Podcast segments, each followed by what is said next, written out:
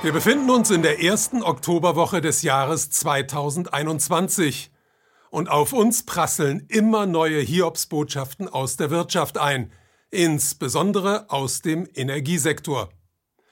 Erdgas ist so teuer wie nie zuvor, der Kohlepreis hat sich seit vergangenem November vervielfacht und auch der Ölpreis kennt nur noch eine Richtung nach oben. In weiten Teilen Chinas, der größten Handelsnation der Welt, wird seit Monaten der Strom rationiert. In Großbritannien gab es in der vergangenen Woche an 90 Prozent der Zapfsäulen kein Benzin mehr. In Frankreich hat die Regierung das Einfrieren der Energiepreise angekündigt. In Italien stützt die Regierung Familien und kleine Unternehmen mit drei Milliarden Euro, um soziale Unruhen zu vermeiden. In Spanien senkt man zum gleichen Zweck die Mehrwertsteuer auf Strom und auch in Deutschland wird man Maßnahmen ergreifen müssen, nachdem wir Anfang Januar und im Frühsommer bereits zwei beinahe Blackouts erlebt haben. Verschärft werden die Probleme dadurch, dass die Kohle-, Erdgas- und Erdöllager überall unterdurchschnittlich gefüllt sind und Nachschub nur schwer oder zu extrem hohen Preisen zu bekommen ist. Das aber ist noch lange nicht alles. Die Preise für Rohstoffe schießen international in die Höhe. Ein globaler Engpass bei der Lieferung von Halbleitern und ein Mangel an Mikrochips haben dazu geführt, dass zahlreiche Autohersteller ihre Produktion trotz voller Auftragsbücher einstellen mussten. Noch schlimmer sieht es im Bereich der Landwirtschaft aus. Ein Mangel an Chips führt bei Erntemaschinen bereits zu größeren Ausfällen und zieht Engpässe bei der Nahrungsmittelversorgung nach sich. Auch hier kommen zusätzliche Faktoren erschwerend hinzu. In Großbritannien ist ein großer Teil der Obst- und Gemüseernte auf den Feldern verdorben, weil wegen des Brexits die in den vergangenen Jahren eingestellten osteuropäischen Erntehelfer fehlten. In der Logistik sieht es nicht besser aus. Die Frachtraten sind nach den Lockdown-bedingten Einbrüchen der Branche in die Höhe geschossen und außerdem herrscht wegen der massenhaften Kündigungen nach den Lockdowns erheblicher Personalmangel. Frachtschiffe müssen vor den Häfen auf Einlass warten, sodass Staus entstehen und es zu Unterbrechungen der Versorgungsketten zwischen Häfen und Hinterland kommt. Zu all diesen Problemen kommt auch noch das weltweite Anziehen der Inflation. Die Kombination aus den Folgen der Lockdowns und der historisch einmaligen Geldschwemme durch die Zentralbanken sorgt aktuell dafür, dass die Verbraucherpreise weltweit steigen und die Kaufkraft des Geldes schwindet. Was wir zurzeit um uns herum sehen, ist nicht mehr und nicht weniger als ein globales wirtschaftliches Chaos, das auch noch durch zunehmende Probleme im Finanzsektor verschlimmert wird. Die Anleihen, Aktien und Immobilienmärkte sind vollkommen überhitzt und damit anfälliger als je zuvor.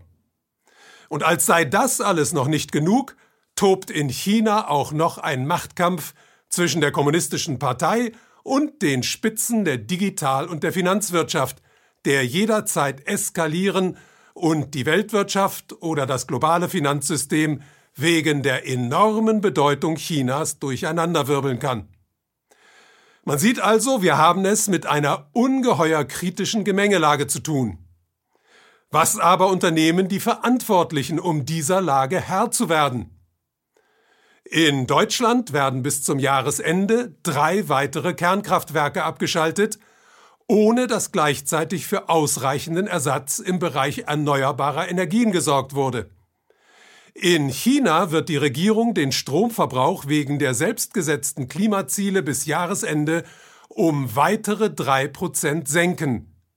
Das Einfrieren der Strompreise in Frankreich wird mit Sicherheit zu einer Verminderung des Angebots und damit im kommenden Winter zu folgenschweren Engpässen führen. Und die Aussage der EU, es handle sich bei all diesen Problemen nur um eine vorübergehende Erscheinung, kann nur als klares Bekenntnis zur Untätigkeit verstanden werden. Es wird also nichts gegen die aktuelle Krise unternommen, im Gegenteil, es wird weggeschaut, verschleppt und vielfach sogar aktiv dazu beigetragen, die Probleme zu vergrößern. Im globalen Finanzsystem sieht das nicht anders aus. Obwohl die Märkte seit Mitte September bedenklich wackeln, versuchen die Zentralbanken nicht etwa sie zu beruhigen, sondern drohen damit, die lockere Geldpolitik im Herbst zu beenden, obwohl jeder Zinsanstieg für Banken, Hedgefonds, Pensionsfonds und für den Bereich der Staatsanleihen katastrophale Folgen hätte, und obwohl allgemein bekannt ist, dass die Federal Reserve mit derselben Politik Ende 2018 schon einmal Schiffbruch erlitten hat. Angesichts dieser Reaktionen auf die Krise fragt man sich, erkennen die Verantwortlichen den Ernst der Lage nicht? Sind sie blind oder vollkommen ahnungslos? Weder noch. Was wir zurzeit erleben, mag auf den ersten Blick hilflos und dilettantisch wirken, aber es folgt einer eiskalten Logik, nämlich der Logik des Great Reset. Um diesen Great Reset zu verstehen, müssen wir uns zuerst einmal von der Idee verabschieden, dass unser Schicksal von der Politik bestimmt wird. Politiker werden in unserer Zeit nur geduldet, wenn sie sich vollständig der Agenda des digital-finanziellen Komplexes unterwerfen. Dieser digital-finanzielle Komplex aus den großen IT-Konzernen und den führenden Vermögensverwaltungen, dem die Zentralbanken zuarbeiten, ist die mächtigste Kraft, die es jemals auf unserem Planeten gegeben hat. Dieser Komplex steht allerdings vor einem historischen Problem. Das globale Finanzsystem, auf dem seine Macht basiert, ist nach dem Einbruch im März 2020 bei Nullzinsen angekommen. Da das Bankensystem auf Dauer nicht mit Negativzinsen leben kann, haben die Verantwortlichen zur Stützung des Systems jetzt nur noch die Möglichkeit, immer neues Geld aus dem Nichts zu schaffen. Das aber führt zur fortschreitenden Entwertung des Geldes, ein Prozess, gegen den die Zentralbanken machtlos sind. Aus diesem Grund hat die Führung des digitalfinanziellen Komplexes offensichtlich beschlossen, das Ende des gegenwärtigen Systems zu einer gigantischen Plünderungsaktion zu nutzen und es auf eine Weise zu zerstören, die ihr den größtmöglichen Nutzen bringt. Genau das ist der Prozess, der sich zurzeit vor unseren Augen abspielt. Dies ist aber nur die eine Seite des Great Reset. Auf der anderen Seite bereiten die Zentralbanken bereits ein neues Geldsystem vor und arbeiten unter Hochdruck an der Entwicklung von digitalen Zentralbankwährungen. Die aber bringen ein weiteres Problem mit sich.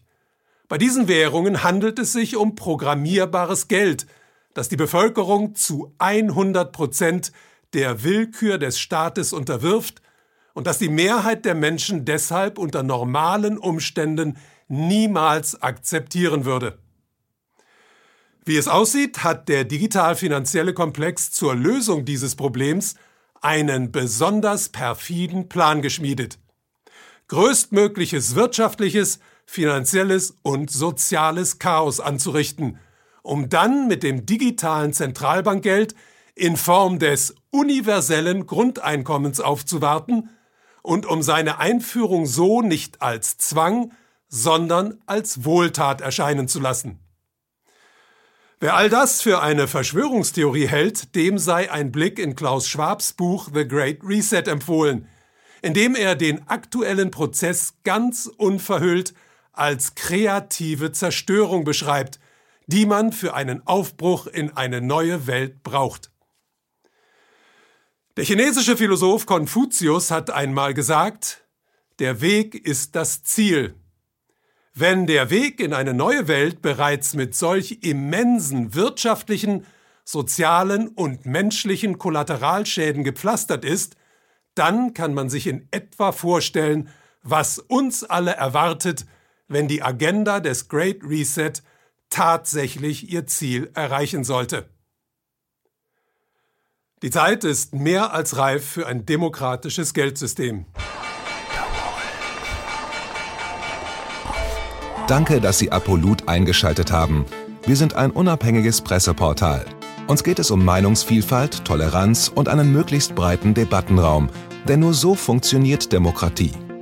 Unsere Arbeit ist technisch aufwendig und kostet Geld. Da Sie immer wieder hier sind, unterstützen Sie Apolut am effektivsten mit einem Dauerauftrag. Mehr Infos auf apolut.net/unterstützen. Apolut ist keine Einbahnstraße.